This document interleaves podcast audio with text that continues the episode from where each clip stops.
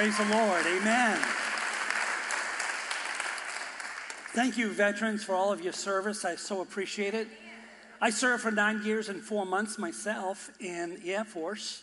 And for those of you that are in the military, um, in the Marines, you would, would not call us the Air Force, you would call us the Chair Force. but, you know, we're celebrating our independence from being a colony of the, uh, of the nation, uh, or the British Empire, if you would, England.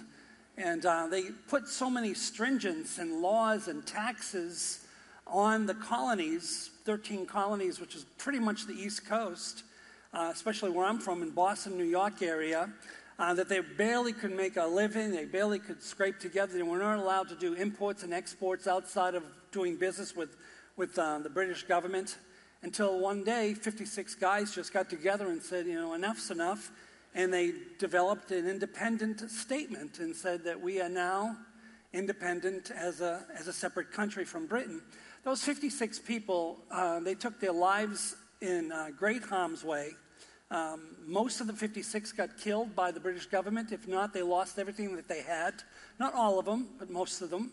They lost their homes, divorces, they were hurt, they were killed, they were um, they were ignored, and they were not, um, especially from the, the British uh, sympathizers that were in the colonies. They just didn't do business with them.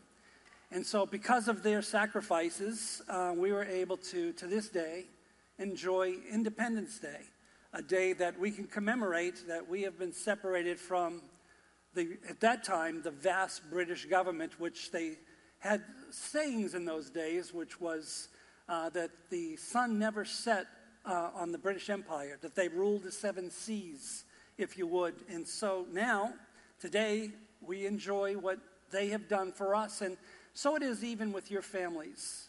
Uh, many of us here uh, that have been saved uh, for generations now, and you have grandchildren and children that are learning that you become independent from the sin and the, and the devil and that you can show the liberation and the freedom that you have, that you can show your generations to come. For all the work that you have done, you should just look around just for a little bit and see that generations just poured out from you because of the hard work that you did many, many years ago. Can you give the Lord a great big hand clap to that? Praise the Lord. Amen. I want to preach to you about something that um, it's, it's rather humorous at the same time, it's, uh, it means a lot to me. I preached it in my own church. Maybe it was last Sunday. I preached it just the last service here today. And I want to preach to you on, on this title What's on your clothesline? What is on your clothesline? I want to refer to the book of Genesis, chapter number 3, and verses 6 through 11. And the scriptures say this, and this is the setting where Adam and Eve are going to eat from the fruit of the tree and uh, their eyes are going to be opened, and they're going to see that this entire time they've had no clothes on. And I want to talk about that. I want to, I want to just kind of zero in on how in the world did they not recognize that before, and what was the big difference after biting into the proverbial apple. So here we go. The woman was convinced. In other words, Eve was convinced she's going to eat this apple now. I know it's not necessarily an apple. I don't know what it was. I don't know, uh, neither do you, and I'm not philosophical. Uh, some folks believe it might be an apple. Some, think, uh, some traditionalists have written down it was a pomegranate. Uh, some say it wasn't even just one, uh, one piece of fruit, it was a gathering of fruit. Uh, some will try to make it into something very, very deep theologically. I'm a very simple man. It says a fruit of the tree, it's a fruit of the tree. So here we go. The woman was convinced. She saw that the tree was beautiful and its fruit looked delicious. And she wanted the wisdom that would give her, that the fruit would give her. So she took some of the fruit and, and she ate it. Then she gave some to the, her husband who was with her, and he ate it too. At that moment, their eyes were opened, and they suddenly felt shame at their nakedness. So they sewed fig leaves together to cover themselves. When the cool of the evening breezes were blowing, the man and the, his wife, meaning Adam and Eve, heard the Lord God walking about in the garden. So they hid from the Lord God among the trees. Then the Lord God called out to the man, Where are you? Adam, where are you? And, and, and Adam replied, I heard you walking in the garden, so I hid. I was afraid because I, I was naked. And uh, he, the Lord says, who, who, told you you were naked? Uh, the Lord said, Have you eaten from the tree whose fruit I've commanded you not to eat from? And once again, I want to preach to you on what's on your clothesline. For those of you that are too young to actually have a history of clotheslines, but you have seen clotheslines in movies or television, or maybe some reasonable facsimile what a clothesline is. I was born in 1956. My father died when I was nine, and he was only 38. My mother was 27 when my father died, and so she raised me and my two younger siblings, my brother and my sister. She raised us until we were independent from her, much, much later on. Uh, she was not an educated woman. She had no skill at all, and no one would have thought that their husband of 38 years old would have died. And so she wasn't prepared for that. So she scraped together as best as she could. Well, in those days, most people didn't have a washer and a dryer, especially my family. My mother would wash uh, our clothes in the tub or in the sink. And I would watch her do it and really didn't really have a mind that we were poor. I didn't know. I didn't know that we were going without. I always had a great, a great life. I thought I did, but when I see pictures, whoo we were so poor we couldn't pay attention. We were poor. We were so poor that we would staple a slice of bacon on the ceiling of our living room and we would run around and lick the shadows. That's how poor we were. We were poor. And, anyways, uh, my mother would hang, like most people, hang clothes on a clothesline. Now, in New York and Boston, it's a very urban area. I'm a city boy, so we had uh, connections of our pulleys that were connected to across the alley to the next apartment complex. So you would drill in the pulley on her side or their side, but you would also have to give way to theirs so that they could do their pulley thing and you do yours, and you would hang all your clothes out for everyone to see what you got. Everything was out there for everyone to see. And this is where the sermon comes from what's on your clothesline. Everybody could see your neighbors and drive buyers and walker buyers and, of course, your neighbors. Now, if you had more than one of these clotheslines, uh, you had the ability to kind of hide your um, the non-mentionables, the clothes that were intimate clothing. You would hide them because on the outside lines you would put sheets and towels, and it acted like a wall, so you couldn't see what was going on in the middle. And this is where the unmentionables would be put in. However, my mother uh, didn't do that. She had a rack, a wooden rack, uh, in the living room, right in front of the window where you would have the the thingy. No, not living room, it was a kitchen. And uh, she would hang all of the underwear on these racks, or she would just cover the entire shower bar, uh, the shower curtain bar, with all the intimate, all that sort of thing. But most people often didn't really take that much pain to hide all this stuff. You knew driving by if there was babies in that home because you would see onesies hanging or you would see diapers drying. Yes, in our days, we did not have Pampers. We didn't have anything disposable diapers at all. No, that was not a thing, especially in the 50s. And even if they did have a thing like that, we, we could never afford that. We used diapers, cloth diapers with pins. So we'd lay the baby down and we would fold it kind of in a way that it would be like a triangle, and then we'd pin it. Uh, I don't know how these babies are living. Uh, they, they, they live. It was like an IV every time we gave them a, a, a diaper. And so we would pin them on the sides, and, and then that's how we did it. And so you would wash them, and it wasn't as uh, easy to dispose of the stink as it is today.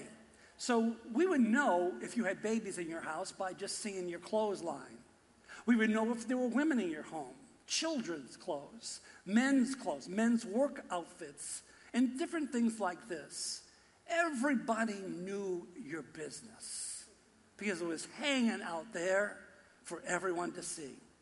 Now, in Boston and New York, it was a little difficult. It was very difficult during the winter months. And because Boston is very, very high, it's like up there where Maine and uh, uh, New Hampshire is. So it's really cold up there. So when you're bringing in your Levi jeans or something, literally, and I, there's no hyperbole here, you literally, it's, it's frozen. You were just leaning against the wall. And what was bad about this is that it really never dried. So lots of families left their clothes out to dry for weeks at a time. They just never brought them in.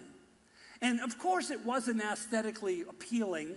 There was no curb appeal, if you would, in the areas where I am from, uh, in, in, the projects uh, where you know the government subsidies and all those kinds of things that my mother couldn't afford it without any help. And so, because of that, she wouldn't bring in all those clothes. She would just leave it out for the air to blow it and just hope that maybe she would bring it in and feel it and then send it right back out again. And this is the problem with many of us, and here's the association. The Lord God Almighty has shown me that in these last days, the Lord is clothing you with a couple of outfits. You already know this. The first outfit that he's clothing you, and I'll go over this in a minute, that is a robe. A robe of righteousness that I'll describe in just a few minutes.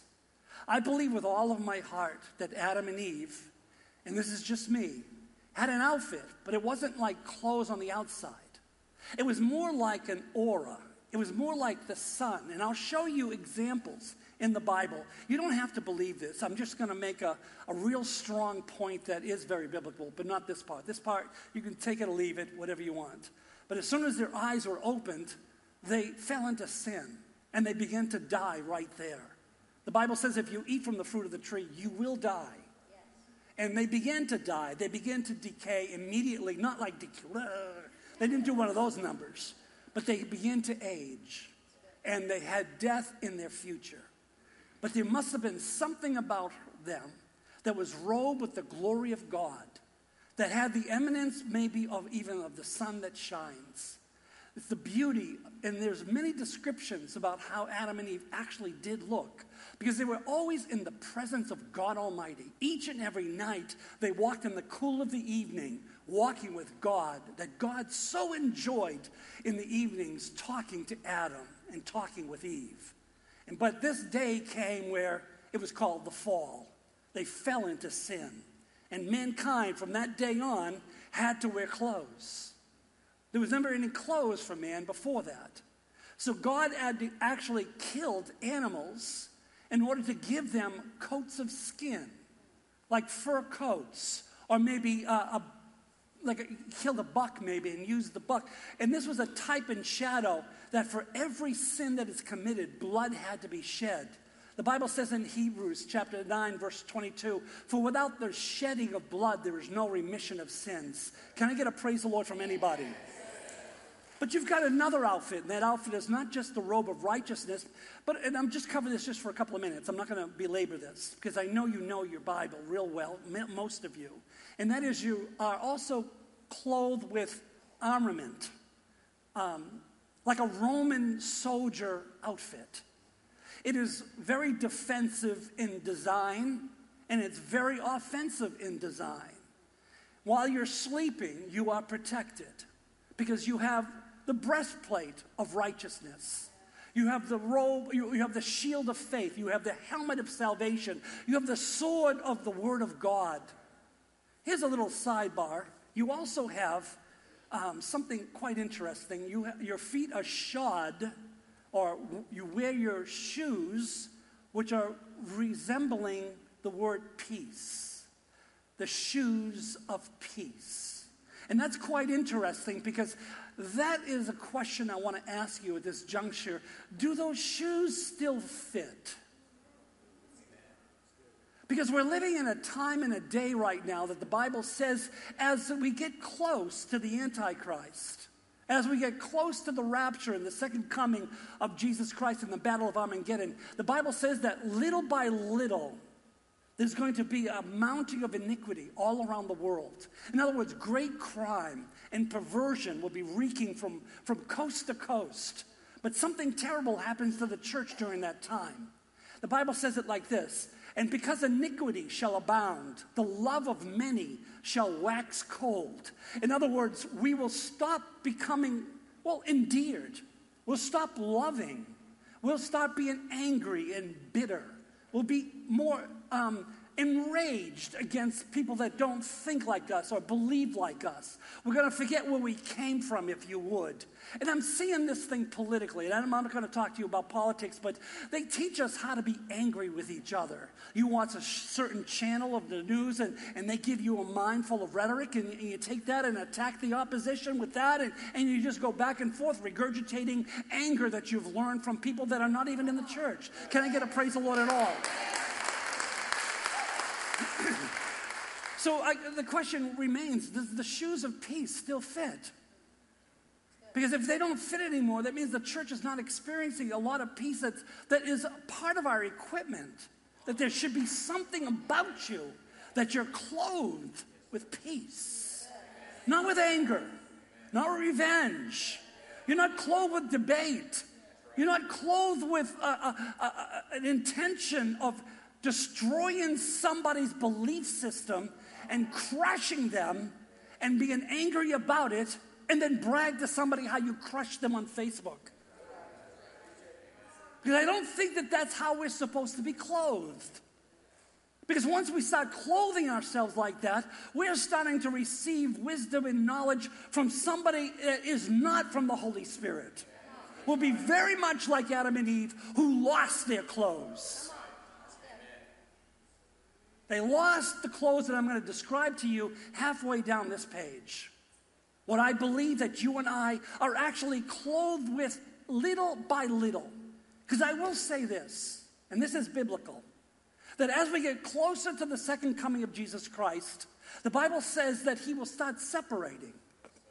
He'll start separating kind of like the sheep from the goats, the tares from the wheat.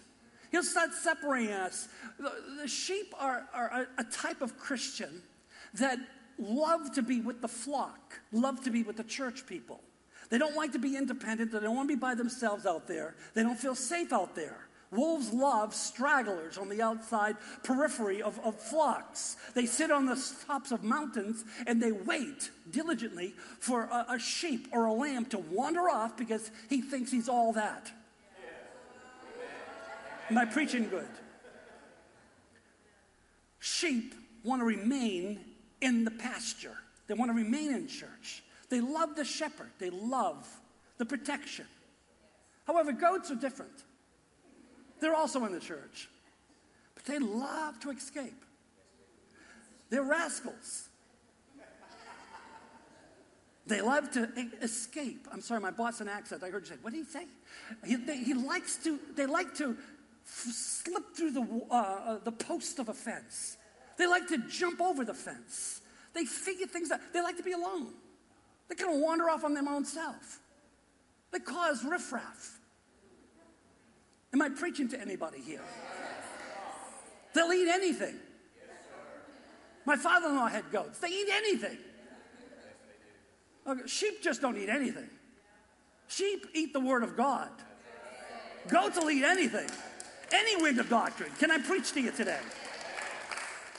But he'll, he'll separate because this scripture, this is very important. He'll start separating you, and he's separating us even right now. He says, In the last days, the righteous will be more righteous still, and the unrighteous will be more unrighteous still. In other words, the gulf in between the good and the bad, the ones that are hot for God and the ones that are cold for God, there will be a clear, direct understanding. It won't take a brain scientist to, to figure out where you are in the Lord. Because the Bible brings out that the deception, listen to me really carefully about I'm about to show you, that the deception is so acute that as we get closer and closer toward the end, the Bible brings out that if he did not shorten the days, beginning and end, if he didn't shorten it and stop it, even the elect, meaning yourself, you would be unsaved too. If he would have kept pushing, pushing, pushing beyond 2030, beyond 2040, 2050, 2060, if he would have pushed, pushed, pushed past 70 years old, past 75 years old, I think that the Bible says that the elect would barely escape, that no one could escape, and that is the reason why he shortened the days. There's going to be a clear delineation between the saved and the unsaved, between the clothed and the unclothed. What's on your clothesline? Because there are some clothes that we have out there. I, I was I preached this uh, a, a, few Sundays ago, whatever it was. I don't know. Uh, when I was preaching this, uh, a man came into my office and he was crying. He says, "I've been backslid for 30 years." He says, "I was in Starbucks just a few days ago, and I saw your daughter." I didn't know it was your daughter at the time, but I saw your daughter on, on a laptop and she was doing her college work. And she just looked up and said, Hello, would you like to go to church with me? Now, this guy's like in his 60s or 50s, backslid for 30 years, Pentecostal from birth. 30 years backslid. Started to cry right there. He says, I would love to come to church with you. He finally comes into my office and he says, I have hung out my clothes on the clothesline for 30 years for everyone to see, and I was not ashamed anymore. He says, I, I, I was living for the devil, and I didn't even try to hide it anymore. I cussed, I swore, I got drunk openly in public. I chased skirts and I hung around with guys that chased skirts and women that chased men. He says, For 30 years, I didn't care what anybody thought of me. He says, But I remember a day when what I was wearing was important, and how I talked in public was important, and how I presented to myself, because I didn't want anybody to falter because of me. I didn't want to try to teach somebody, oh, it's okay. You can eat from the fruit of the tree. You're not going to die. It's okay. You can watch that. You can turn that. You can touch that. You can chase that. You're not going to die. As a matter of fact, my goodness, it's all knowledge, it's all wisdom. Don't you want wisdom? Don't you want knowledge? Wouldn't you like to know more about these things? What's on your clothesline?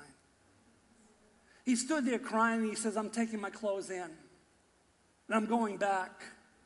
And I just want to thank you and your daughter for saving my life. The Bible says some save with compassion, others save with fear, pulling them out of the fire. Can I get a praise the Lord from anybody? Praise the Lord. Amen. In Exodus chapter number 28 and verse number 3, this is the story about God choosing the first high priest. When God chose the first high priest, and his name was Aaron. I'm excluding Melchizedek here, but Aaron is being chosen, and clothes are going to be crafted. Listen to this scripture. God is speaking. Instruct all the skilled craftsmen, tailors, who I have filled with the spirit of wisdom all this for one outfit. Have them make garments for Aaron, the high priest, that will distinguish him as a priest set apart for my service. I wonder do you realize that God is distinguishing you from everybody in the whole wide world that is a non believer? He is tailoring a way where people will want to know what is it that you have that I do not have?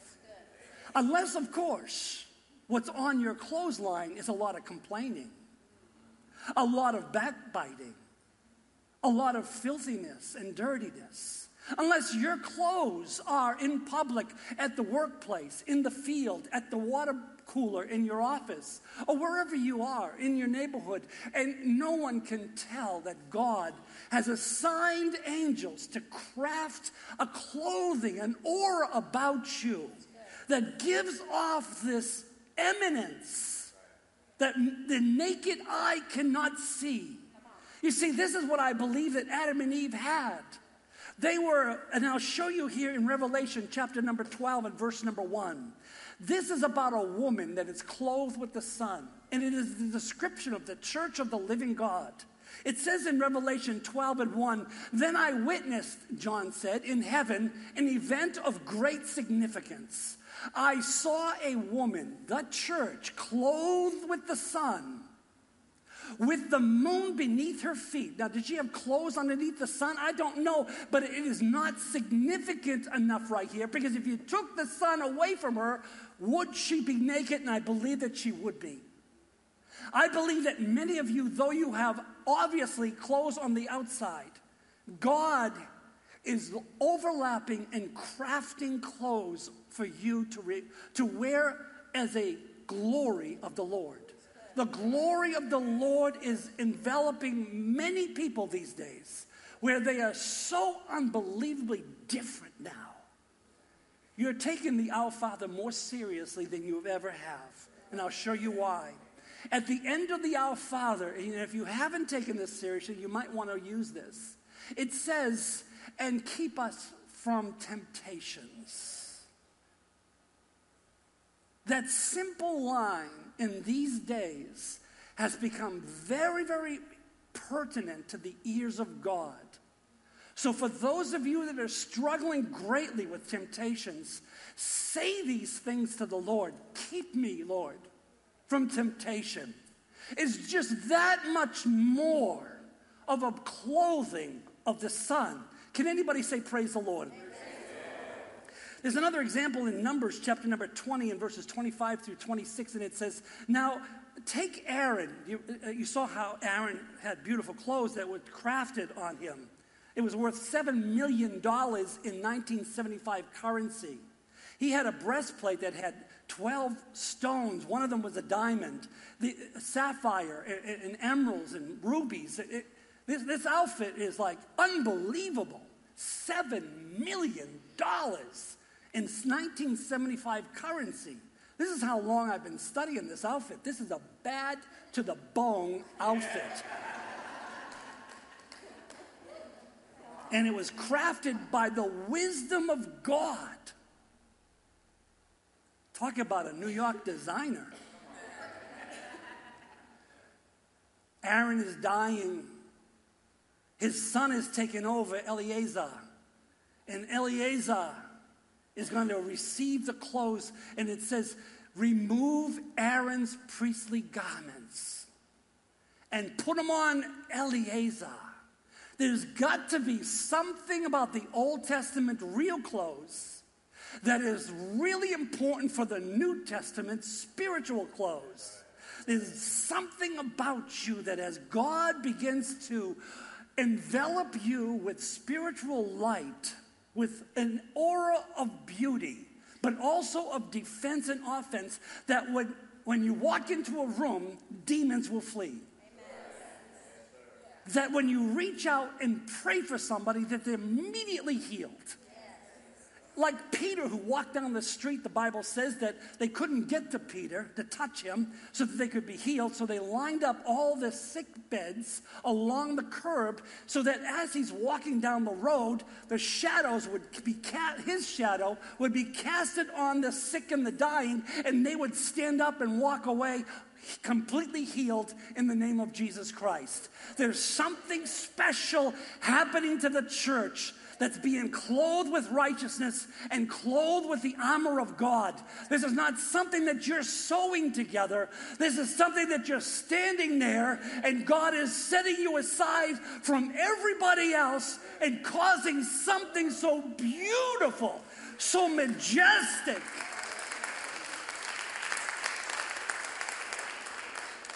I'll show you something important here. It's in the book of uh, Luke, chapter number 8, and verse 44 through 46. This is Jesus walking down the street, and there's like a million people all over him. He's just beating them off with a broom because he can't get through, and everybody wants to be healed. And the 12 apostles, they got a cordon going with 12 guys, and they're, they're trying to keep everybody from busting through and crushing him. They want to grab his hair, they want to grab his, his clothes, and coming up behind Jesus, this woman touches the fringe of his robe. This is no ordinary fringe. This is a rabbi outfit. And it's got the, it's got the, um, the tallith hanging down that shows that he is a rabbi. This is, it, it looks like um, fringes with knots in them. And so as he's going by, she manages somehow to grab a hold of that fringe. But watch this. Immediately the bleeding stopped. She was healed. But watch. He says, Who touched me?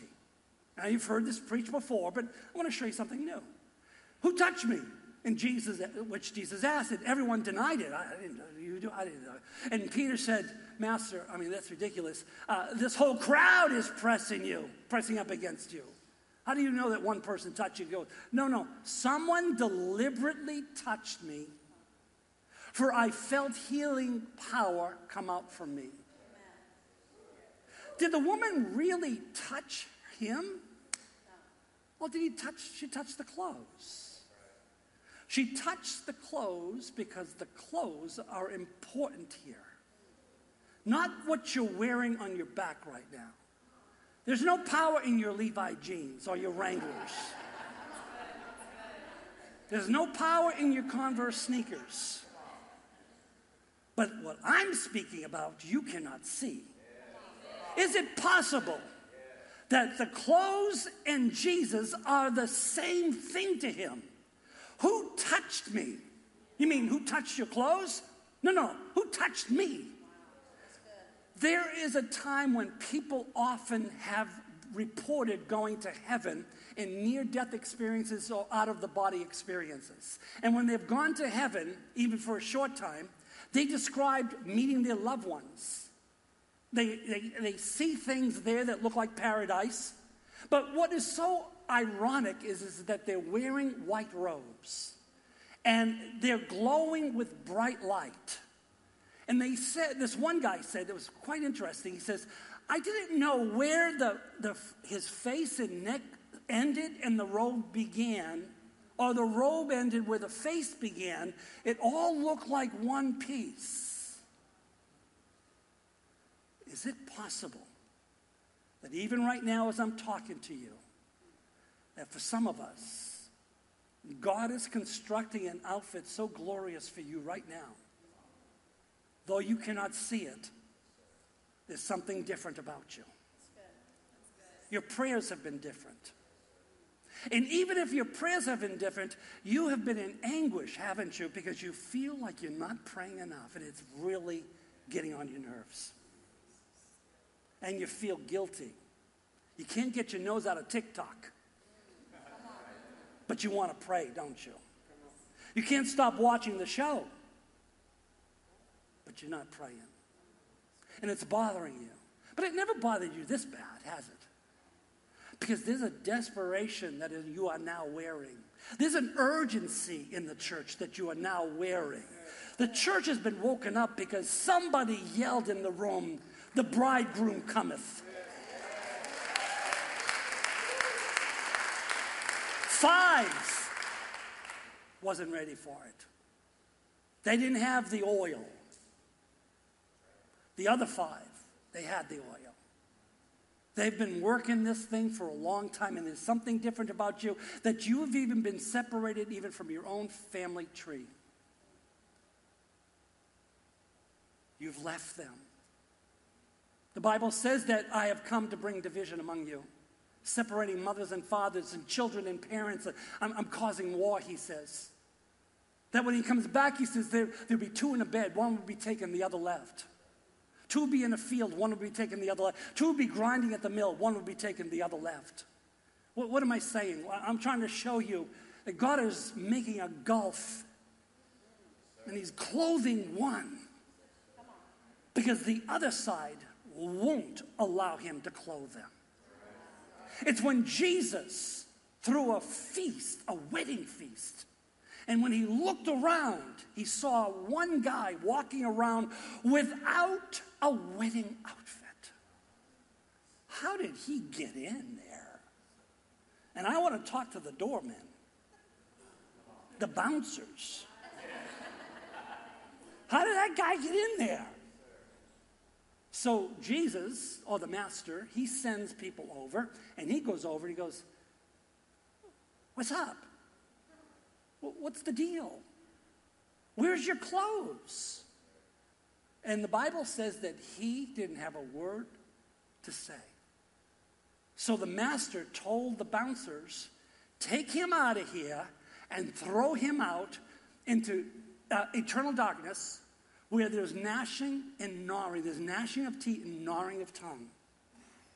What does that, what does that mean, Pastor? What I'm trying to show everyone here is that this desperation, this urgency that you've been feeling, is nothing more than Him clothing you. You're getting ready to get out of here. You're feeling a sense of breaking the shell. See what I'm doing with the nose? I'm doing the beak. Is that working? Is it working for you? You know, get, uh, you feel a, a sense of hope that your time is nigh. You're feeling robed and clothed like the sun. But I have to ask, as I open and close my Bible and, and I'm leaving, what's on your clothesline? What are you displaying? It's time. It's time like that man said to me in the office a couple of weeks ago Pastor, I'm pulling in my clothesline. I'm getting rid of a lot of clothes that I've picked up along the way. And I'm going back. I'm going back to the clothes that the Lord wanted me to wear. Once again, I'm not speaking about your clothes that you're wearing on your back right now. I don't really think that God cares much about that as much as he cares about your spiritual outfit? Are you concerned about what you're wearing? In Jesus' name.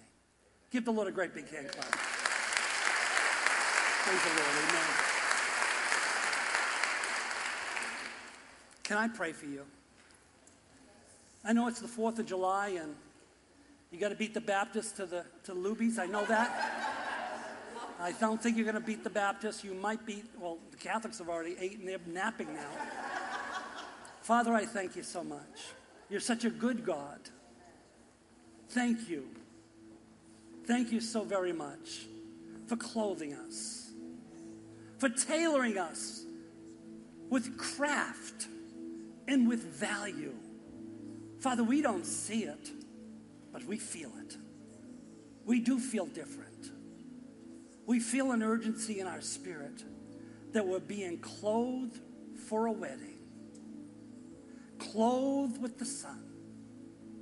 We're getting ready, and you have prepared a church without spot or wrinkle or any such thing. In Jesus' name. And everybody said, In Jesus' name. Jesus. Turn to somebody and say, What's on your clothesline? Give the Lord a great big hand clap, everybody. Praise the Lord. May the Lord bless you.